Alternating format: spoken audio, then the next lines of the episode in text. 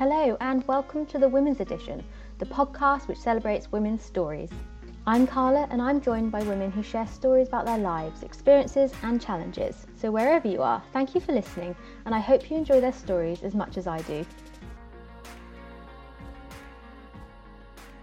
Hello and welcome back, or if you're a first time listener, hello and welcome to the Women's Edition podcast.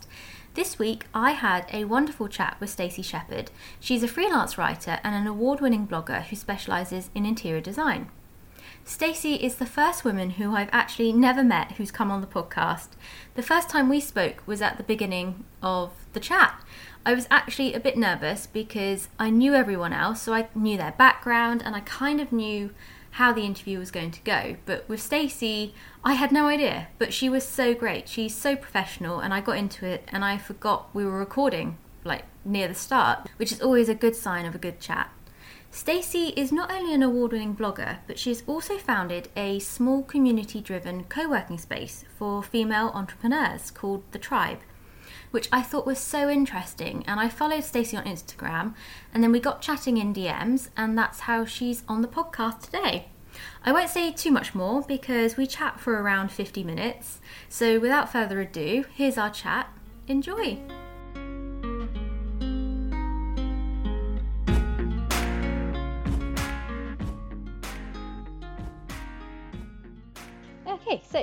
First talk about you, Stacey. So, could you tell us your story and a bit about yourself? Yep, so I'm Stacey Sheppard. I'm a freelance writer and professional blogger, and I specialise in interior design. Um, I live in Dartmouth in Devon with my husband and my two little girls who are five and seven. Um, and yeah, I write an award winning blog called The Design Sheppard. Cool. And with the blog, can you tell us a bit about it? Like why you chose to blog and why you chose interior design? Yeah, sure. So I actually studied um, languages at university. So I've got a first class degree in French and German and European studies. And ever since I was about 11, I just loved languages and I wanted to do something in a job with languages. And I thought I wanted to be an interpreter or a translator until my final year at uni, where I got to do a module in interpreting, and that was when I realised that I don't really enjoy this and I don't want to do it as a job. Um, teaching wasn't something that I wanted to do, um, and I didn't know what area of business that I wanted to go into using languages. So I kind of had a bit of a crisis after university, thinking, what what am I going to do with these languages? Um, so I moved back home to Devon with my parents and um, just got some you know, just a regular job just to pay off the student loan and, and just to settle back into non-student life. Um, and then within a couple of years, I saw an advert for a job working at a local magazine. Well, it was an international magazine, but it was based in Dartmouth, and it was a trade magazine for kitchen and bathroom design. Um, so I got a job there, and it was just um, doing the chasing for adverts coming in for the magazine. So it quickly got very mundane and very boring, and it wasn't something that inspired me. So I asked the editor if he needed any help writing the magazine because I quite fancied doing some research for him or just helping write some small bits for, for the magazine when he needed extra support. Um, and luckily, he said yes. So I started to write a little bit for this magazine, um, and I went on a um, feature writing course and ended up as staff writer on the magazine. Um, and I loved that job. It was it was amazing, and I might still be doing it today if it hadn't have been for the financial crisis of two thousand and eight, which obviously saw the home design industry take a massive hit um, with the recession. And unfortunately, I was made redundant. It was such a small team anyway, really, really small team. There was only about eight of us. So anyone who wasn't integral to the production of the magazine had to get cut. And because the editor was the integral writing part, I unfortunately lost my job. Um, and I very, very quickly found another job in Bristol um, as an associate editor on a number of magazines, writing all different subjects.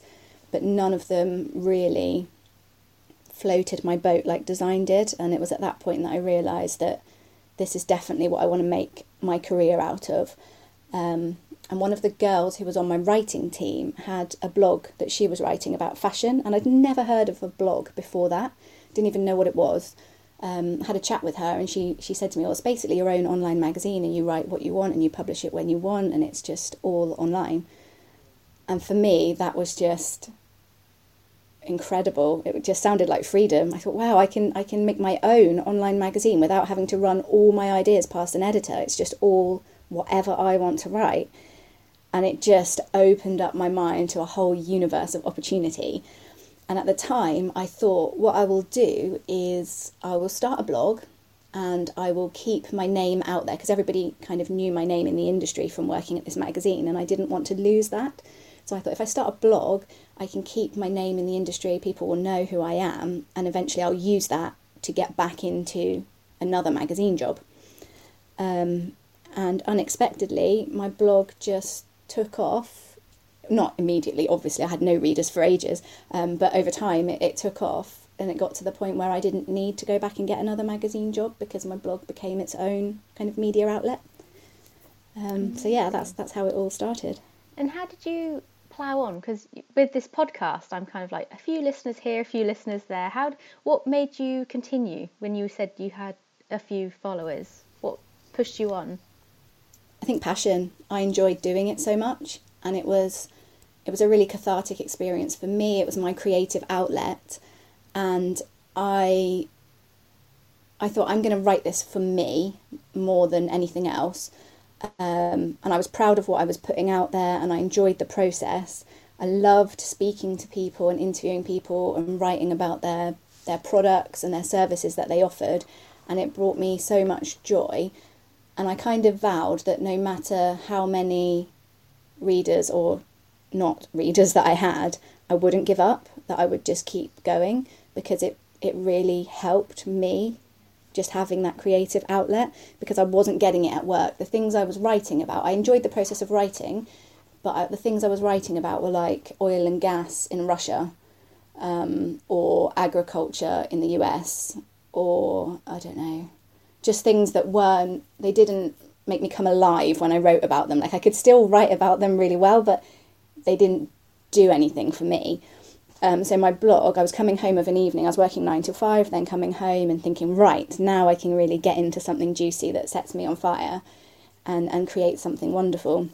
And it was that passion that took me through. So just just making that decision not to give up, because I think everybody thinks with whatever it is they're starting, whether it's a blog or a podcast, that you're going to start and people will listen and that's it. You're going to grow this massive following and it's going to be really successful. But it took me years before I had a really decent following and before people started to take it really seriously. Um, and it was just, you know, you can you can focus on all the advice that you get and all the tips and tricks for engagement and for growth. But I think unless you've got that passion and a reason for doing it, it just makes it a really hard slog.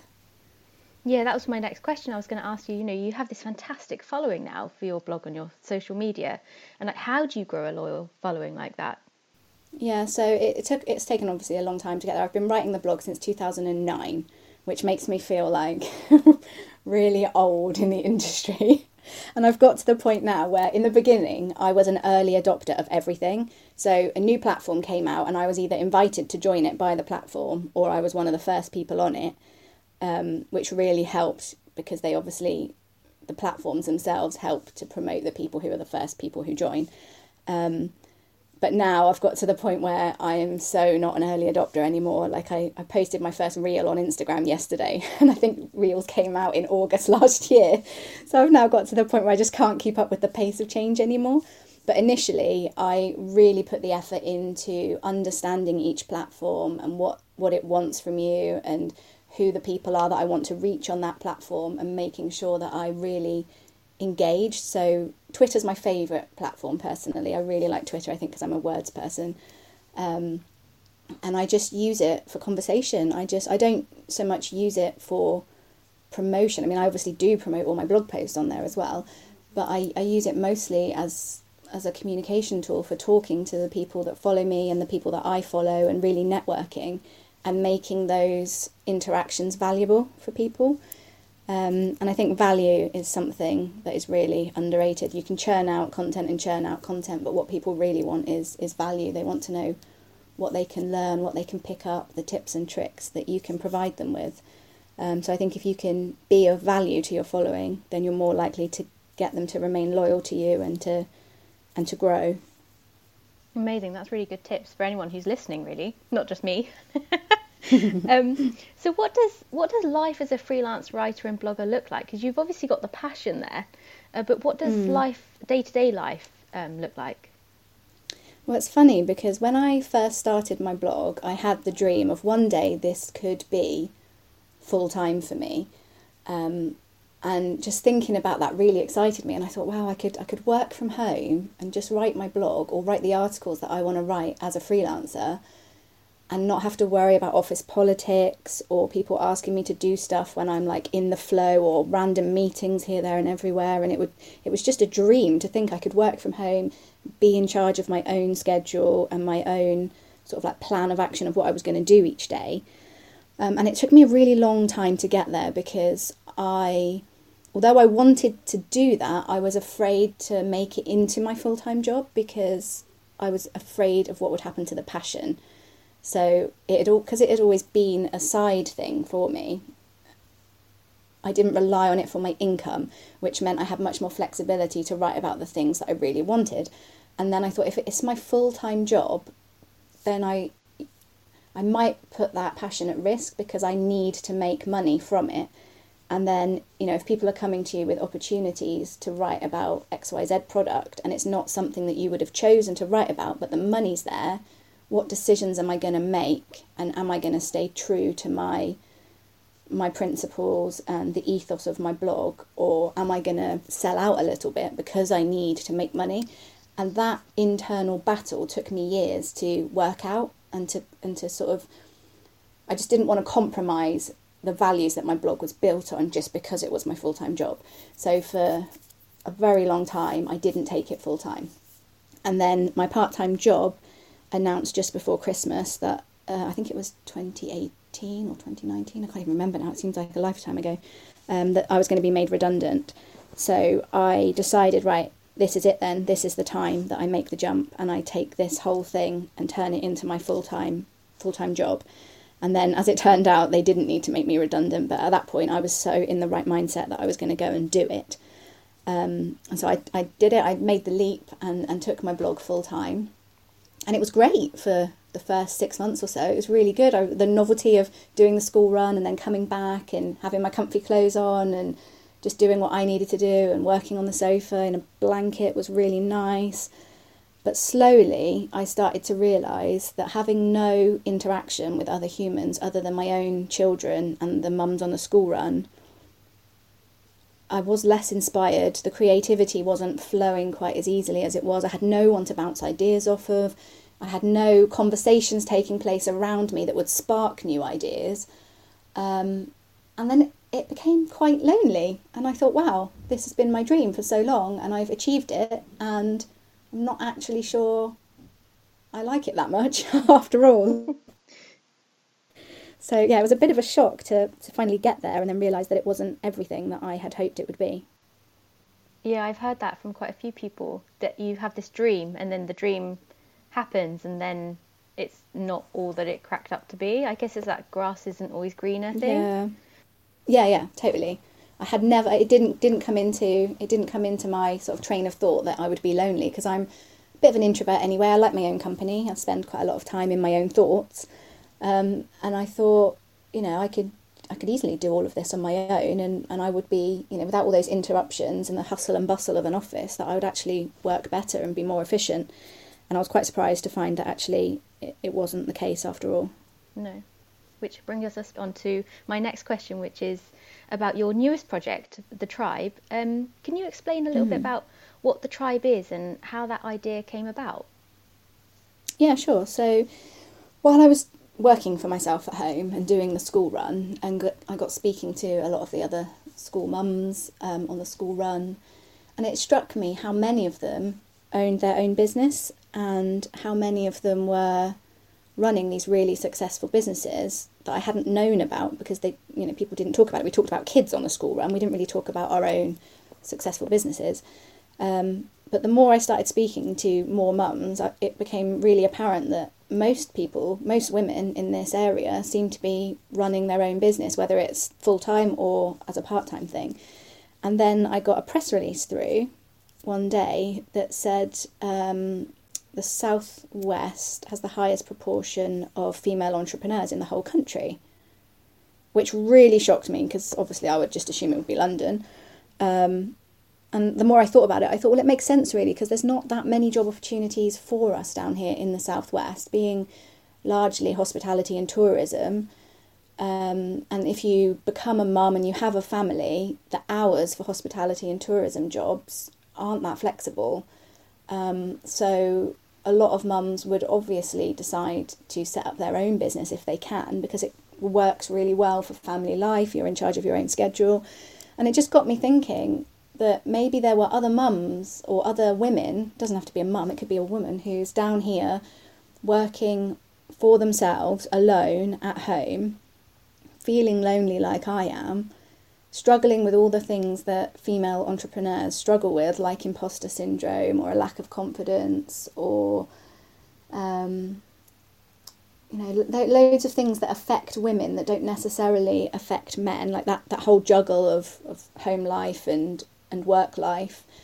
Um, and I thought if they're if they're all sitting at home as well, feeling like I am, wouldn't it be amazing if we could have a place where we could all meet together and support one another and network and talk about the issues that we have in a safe space that feels just you know for us and over the last few years, because of my design work, over the last few years, I'd noticed co working spaces popping up. It started about 10 years ago when design led co working spaces were popping up with the WeWork and all those big design led co working spaces.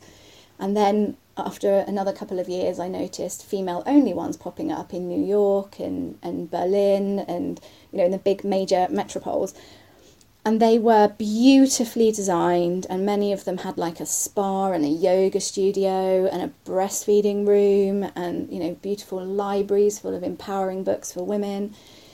And i thought you know that is such a fabulous idea and i feel like i need a space like that but i don't live in london and there are no decent co-working spaces where i live let alone design led ones let alone ones for women um, and so i looked into it and i thought about it for a while and I'd spoken to a friend about it, and she didn't know what co-working was because um, I thought maybe she'd want to get on board with me and set one up, but she she didn't even know what the concept was. So I kind of parked the idea for ages, and then I got a business coach to um, just run through some ideas about my blog work. And after my first session, I went away and just kind of reevaluated what my gifts are, my sort of my business superpowers, and what I could bring to my blog. And it was at that point that I realised that actually I have a lot of gifts that I don't necessarily use in my blogging work, which could be put to really great use if I was to pursue this idea of a co working space for female entrepreneurs. Um, I'm really good at connecting people and you know people together or people with the services or tools that they need. And I just seem to be really good at creating networks which is you know obviously part of my blog. I've built a big community of people around it. Um, and I, I thought if I could just get the confidence to do this then it could be a pretty amazing venture. And my business coach basically just helped me rationalize all my fears over why I couldn't do it and made me agree that I could do it and told me, yes, do it. I think I just needed the permission. yeah. So he told me to do it. And four months later, I opened. Incredible. That's amazing. So yeah, it was, it was quick. And so this is, where is this space? What does it look like? Did you design it? So well, it's in Totnes. Uh, my initial my initial thought was I'm going to have loads of time to work on this because where on earth am I going to find a space? Because I had no money saved up to do it. I hadn't planned it. It wasn't it wasn't a planned thing. It was just a thought, a conversation with a business coach, and then a decision to do it. So I thought it would take me ages to find a space, but it seemed that once I decided to do it, everything fell into place. So I met people that could help me. I met people who suggested things that were exactly what I needed like people just walked into my life to make it happen. It was a very sort of it was just full of synchronicities and everything I needed just fell in my lap.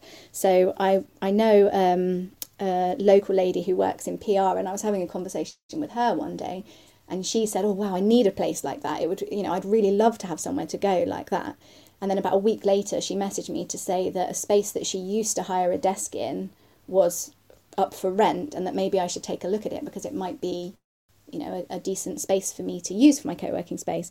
So I went along to have a look, and it was it was perfect. It was tiny. There's only eight desks. Um, because I didn't want to start too big because I was quite scared of doing this because I you know I didn't really know to what extent it would work out. I did all my background research and loads of planning for it, but I wasn't, you know, there's always that fear that what if it doesn't work out? So I didn't want to over exert myself. So I found the space. Um, and I ha- obviously I have a background in interior design, but I'm not a qualified designer, and everyone always thinks that I am, but I'm not. So I write about design, and I can write about why a design is lovely, but I don't necessarily have all the skills needed to pull together an interior design scheme. And I was thinking to myself, God, it would be really good if I could find a local interior designer who could help me with this. And then one sent me a message on Instagram one day and said, Hey, do you need any help to design your space? So we worked together. Um, she's called Kiva McKenna of Yellow Brick Road Design, and she's an absolutely awesome designer. And she listened to my vision and what I was hoping to achieve, and exactly what I wanted the space to feel like and she just took my initial ideas and leveled them up so much further than I could have done on my own. Um, and she had loads of connections to local tradesmen and just just that attention to detail that her design background gave her that mine didn't and it just really helped to to bring the space together. And I wanted to create somewhere that people wanted to spend time. So for me working from home I think I did it for about 9 months before I made the decision to open a co-working space. So, nine months of working from home, I thought if I'm going to go and work somewhere that's going to tempt me out of my cozy home, it's going to have to be somewhere as nice as, as nice as my own home or nicer because no one wants to go and work somewhere a little bit crappy. Um, and I, from looking around at the other co-working spaces, I was like, mm, I don't want to pay you my money to leave my nice, cozy, warm, nice house to come and work in this sort of hideous magnolia box with rubbish furniture and you know n- nothing inspiring to look at like i might as well just stay at home um, so i wanted to make it somewhere that people would look at it and go oh this is so nice. I really want to spend time here.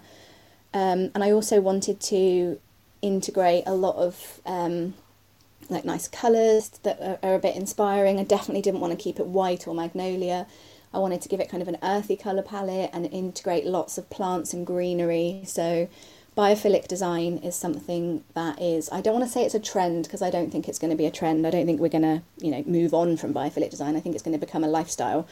Um, but it's all about bringing nature into the built environment because as humans we have this really innate desire to connect with nature and it makes us feel better it's good for our mental health and you know, obviously we didn't know this at the time I opened, but being in a pandemic and being confined more to our houses and having less connection to nature, we're all craving it so much. Everybody wants to get outside, they want to get out into, you know, at the beach or into the parks and, and just spend more time out in nature.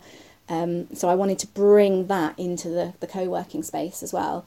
Um, slight stumbling block was that I'm not very good at keeping plants alive but I, I wrote an article about biophilic design and interviewed an expert, and he said that you can use faux plants. It has the same effect for mental health and well-being as a real living plant does.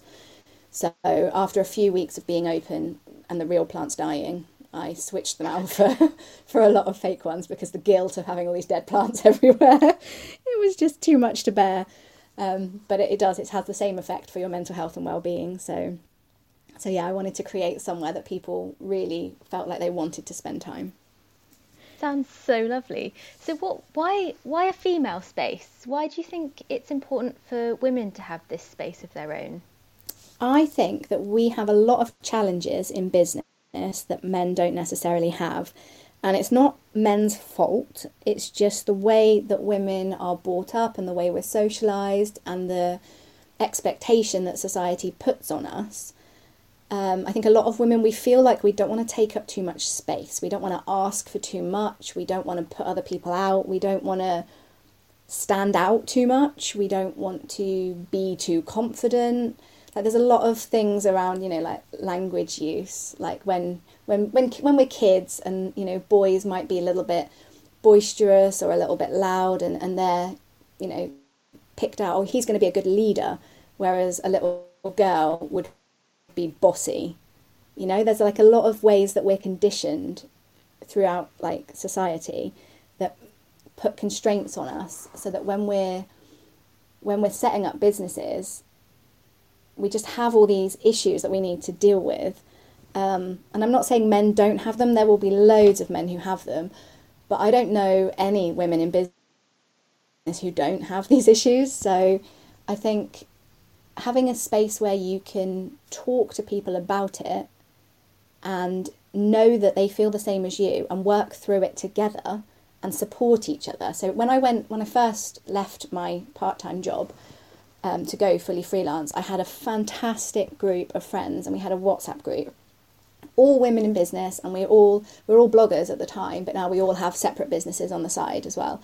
And I don't think we'd have been able to do that without each other. So we were in daily contact. And when anyone had like a crisis of confidence, we were all there to rally round and say, don't forget, you're amazing at this and you've got this talent. And people love the fact that you can offer this and you're worth it. And don't be afraid to raise your prices if you're not making the profit margins you need to make. Don't be afraid to launch that new thing or or don't be afraid to show up on Instagram TV. Like you can do this, you're good on camera. Like all those little boosts that you need to help you push outside of your comfort zone and uh, and take it one step higher that you might not be able to do if you're just at home listening to that critical voice in your head because that voice is really mean that voice is really horrible the one that tells you that you're not good enough and that you can't do this and that self sabotages you over and over again and if you don't have anyone there to counter that voice, then you kind of get stuck and you kind of listen to that, that critical voice and you really need a little squad of, of supporters around you to to help get you out of that sort of lull sometimes. And that was integral for me. And I thought, you know, I'm sure other women need this as well. And if I could just bring them together and get the right women in the room. And I was constantly seeing people saying online, "Oh, if I just I need, if I wish I knew this kind of person who could help me with this," or like seeing in Facebook groups, and I always knew the person they needed. I always, as soon as anyone says to me, "Oh, I wish I could do this," or "I wish I knew someone who could teach me how to write an ebook," I'd be like, "Oh my god, I know that person! Like I know that person. I could hook you up." And I just thought if I could get all these people together, then I could make those connections for them, and I could put them in touch with the person who could help with their confidence issue or give them that skill that they need for their business. Um, and I just thought making it all for women would just be it would just be really nice to create that safe space. So you've given women a tribe. Is that where the name came from? Yeah, totally. So I struggled with the name for a while, but um, I just really like the saying "your vibe attracts your tribe." And I really wanted okay. to create a space where other women who have my approach to business, like I'm all about community over competition, like we can raise each other up. We don't need to look at our competitors and, you know, feel like we're in battle with them and we're, you know, we're fighting against them and we're trying to, you know, demarcate our territory. For me, it's more about what makes your business unique is you, and no one can do what you do like you do it. Even if they're doing the exact same thing, they can't do it like you because you, there's no one else like you.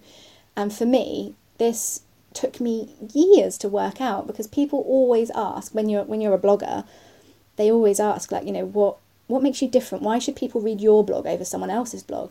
And for years, I didn't know because there were bloggers who specialised in Scandinavian design and minimalist design, and then there were the maximalists, and then there were the DIY bloggers who who um, documented their own renovation project. Um, and I didn't feel anywhere really because I'd I'd started it just wanting it to be like a magazine. So I always use press pictures because I don't you know, I didn't take my own pictures, I featured other people's products. And it was more kind of like a roundup of really cool designers, products, um, events, hotels that I'd come across. And I kind of curated them like, like you would see in like Elle Decor or somewhere. So I didn't really feel like I had a unique selling point for my blog.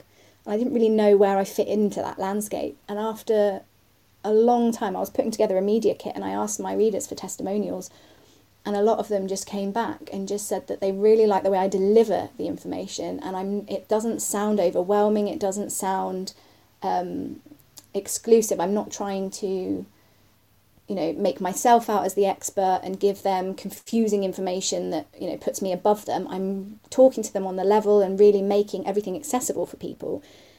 And then i had this like little epiphany and i was like oh it's me that makes my blog unique i'm i'm the thing that sets me apart from other other blogs. And then i realized that that, that can be extended to business as a whole. Like you can you can do the same business as someone else but it doesn't mean that there isn't space for both of you. And when I first opened, I had two ladies to the tribe who are both they both specialize in Instagram and kind of social media management, and they were like consulting to companies.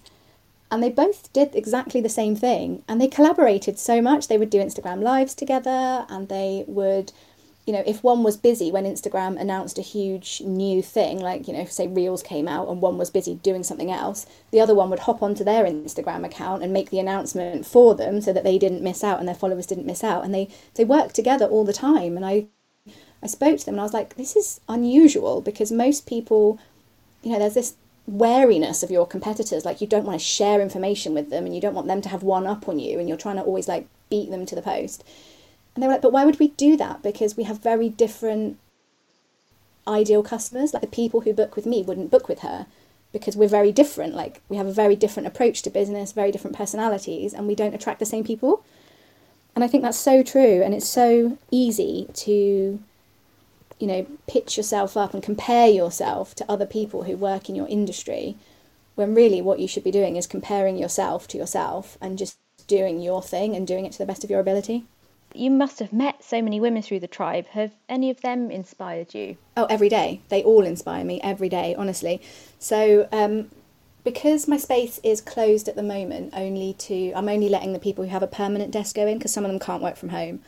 Um, but we're closed to hot deskers at the moment for the second time. So obviously I had to close throughout the whole first, the whole first lockdown. So it was it was soul destroying because having found the courage to do it after years, um, opened in January, had to shut down in March, um, and didn't know if I'd be able to reopen again.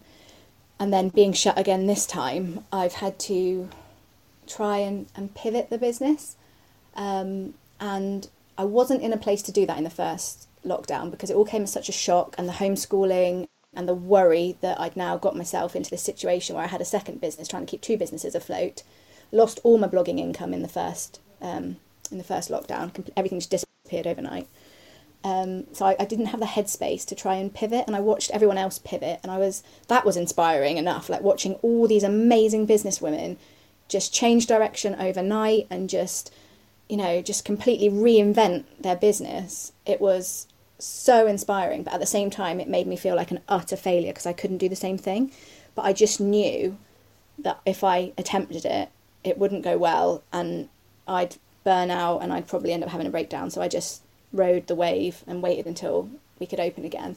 But this time, um, I it was always part of my plan, but I was going to do it in the physical space. So I wanted to start doing workshops and you know getting experts in to talk to women and share their skills and their knowledge and their expertise. Um, but because it's such a tiny space with only eight desks, I now can't do social distancing in the space to get the people in to do like workshops that make it financially viable and I'd always wanted to do an online membership as well because I realised that not everyone needs a desk. Like there are people, there are women working at home who don't need a desk. Like I've got friends who are, you know, they work in craft, so they might, you know, do ceramics or they might do um, I don't know, wood burning or something, make jewellery. So they don't need a desk because they need to work at home with their equipment, but they still need that community and they still want that connection. They still want to collaborate with other people and they still want to feel part of something bigger, but they don't need a physical desk in a space. So I wanted to create a membership um, and I had all these ideas, I had the plan, but I didn't have the knowledge, the technological knowledge to create a membership platform and I didn't really have the time or headspace to properly research how to do it. And then one of the ladies who um, comes into work at the tribe, who is the most fabulous, fabulous woman, and you should interview her as well. Actually, she's called Claire Collis, and she just casually mentioned one day that that's her speciality is building platforms for membership sites and launching courses online and doing all the things that I wanted to do but didn't have the technological know how to do. Um, so this lockdown, she helped me to create an online version of the tribe. So we've just launched um, the online version. Uh, so we've now got 14 women in this first intake. Um, and we've got a private Facebook group where we can connect and talk daily. We have a Zoom call every Saturday morning um, where we just talk about, you know, what where we're at in our business, our goals, what we want to achieve this week, what we're struggling with, what we wish we knew. Does anyone else know it? Um, and we just share that knowledge and that experience and those skills and create connections and accountability. Um, so we we've created that, and I tell you what, the women in that group literally they inspire me every single day. I've I've been trying to push people to achieve the things they want to achieve in the nicest possible way. Like I don't want to pressure anyone. I don't want to make anyone do anything that they don't want to do. But I really want to open their eyes to what we see when we look at them because it's not the same thing that they see in the mirror. Like if they could see what I could see when I look at them, they'd probably be blown away because they just they don't see their own power, their own strength, and their own potential at all. And just trying to, to get them to release some of that out and just step into it and do it. And, you know, they, they blow me away. Like, we, we did a couple of people that were on my PR course in November are in the group now, and video was a big thing. People saying, you know, I know I should do video for my business because, you know, get more engagement, people get to know you a bit better, but I'm just way too scared to do it. And so when we opened the online platform, I asked everyone if they wouldn't mind making an introduction video to tell everyone about themselves. And I knew there were women in the group who would think that was an utter nightmare and that they they just were really scared of, of putting themselves out there and doing it. And you know what? They all stepped up and they all did it and they posted these introduction videos and the feedback they got was just so uplifting. Like so supportive. Everyone else commented because they could see how hard it was for them, and they just highlighted all the good bits of what they'd done and, and all the strength that they showed in, in those videos. And you know what? The next thing I know, the very next day, they're posting it live to all their followers on Instagram. And it just, oh, it just warms my heart so much knowing that by bringing these women together in such a supportive environment, they can they can start to see themselves as we see them, and it, it's it's powerful. It's really powerful. And you know, and other people were saying, "Oh, you know, I'd really like to write an ebook for my business," and then um, Claire, who specialises in writing ebooks, would say, "Oh, you know, I can I can have a consultation with you." And then the very next week in the group, they're announcing, "Right, my ebook's ready to go. Done, done it." Like wow, like seriously, it's mind blowing what these women are achieving. The, the obstacles that they've you know put in in their own way whether it's confidence whether it's not having the skills not knowing where to find the technology whatever it is that's stopping them from doing what they're doing if you connect them together it's it's just amazing watching them all rise it really is mm, it sounds like it's the next step of women owning businesses so uh, all the women I've had on the podcast, they now own their own business. They're running it. It's get, becoming successful, but there is that sort of gap I still feel, mm. and and the tribe and the tribe online is is filling that gap for women to support women. That's what I want to do. I just think there's a, a Brene Brown quote that says something like, "We were never meant to do it all alone." And I think when you look back at, you know, at past times, like way back in history, when, you know, we lived in little villages and, and women looked up to elder women for knowledge and experience and then that was passed down through the generations and we all looked after everybody else's kids and it was more of a a community, more of a team where we all supported one another. And we've lost that somehow in society today. It's so insular and individualistic, and we've lost that that real sense of togetherness and supportiveness and just being part of a bigger a bigger whole. And it's important to have that. It's really important. And when I when I um, did the logo for the tribe, it was really important for me to show what I'm trying to achieve in the logo. So it's like a crescent moon facing one way, and then a full moon, and then another crescent moon facing the other way, which um, represents the divine feminine. So you've got um, the maiden, the mother, and the crone, which is like the three three phases of a woman's life. Really, you've got that young young, inexperienced part, the, the mother part, and then as you get older and you've got all that experience that you've gained.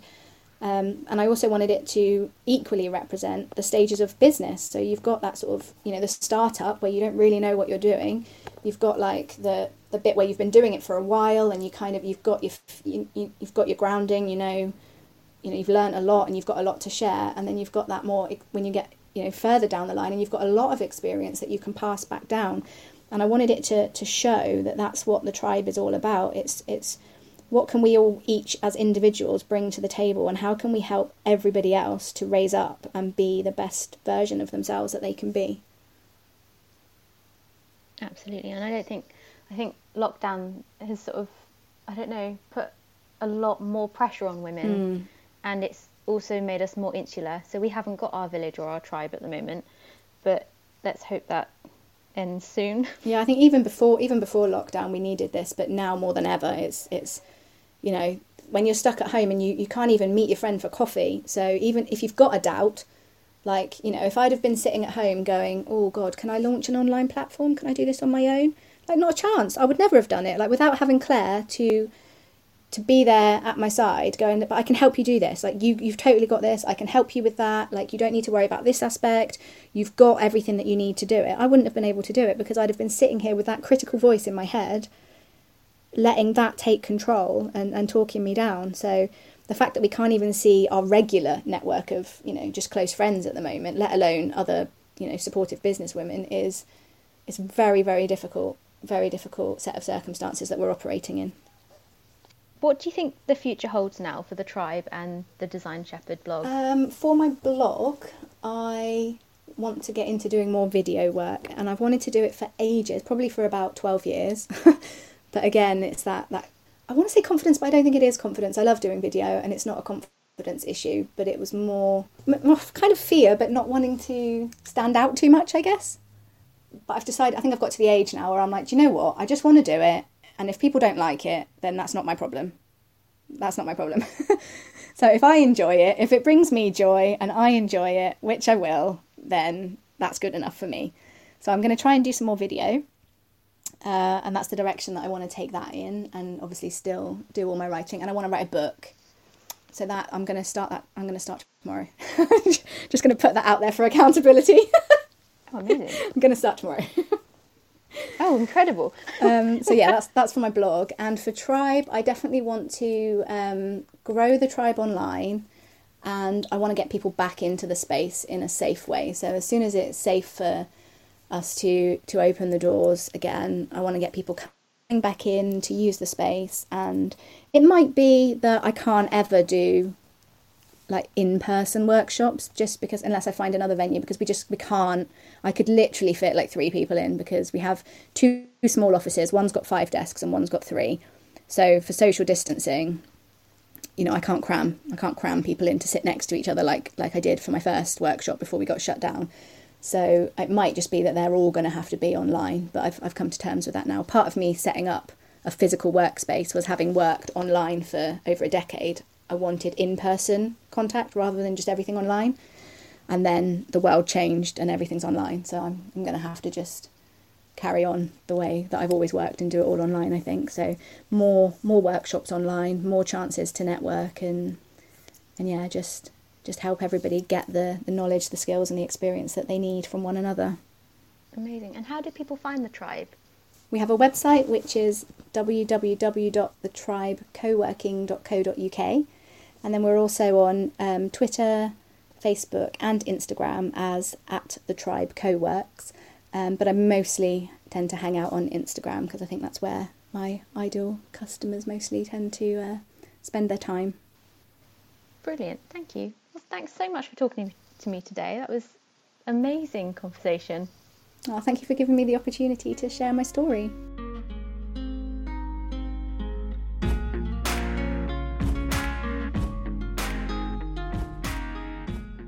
Well, there you have it. I loved our chat and I love what Stacey's doing. She's created a space for women in business to support women, which is a brilliant idea and definitely what this podcast is all about. Let me know what you think on social media. This week I created a Twitter account and you can find it at Women's Edition, all one word. And from talking to Stacey, I'm also going to do a little video introduction from me on social media soon, which takes me out of my comfort zone, but I'll give it a go because I've never actually introduced myself properly on here. It's the last episode of this first series next week because I start a job in March, so I'm going to take a little break to work out what life is like as a working mum, which is quite scary. Then we'll be back with a second series, which is all about female adventurers, which I'm really looking forward to. And I've already got some women lined up to chat to me about their experiences, which is really exciting. So, see you next week for the last episode of Series 1. I'm hoping to do a bonus episode between series, so I shall see how I go. See you next week. Bye!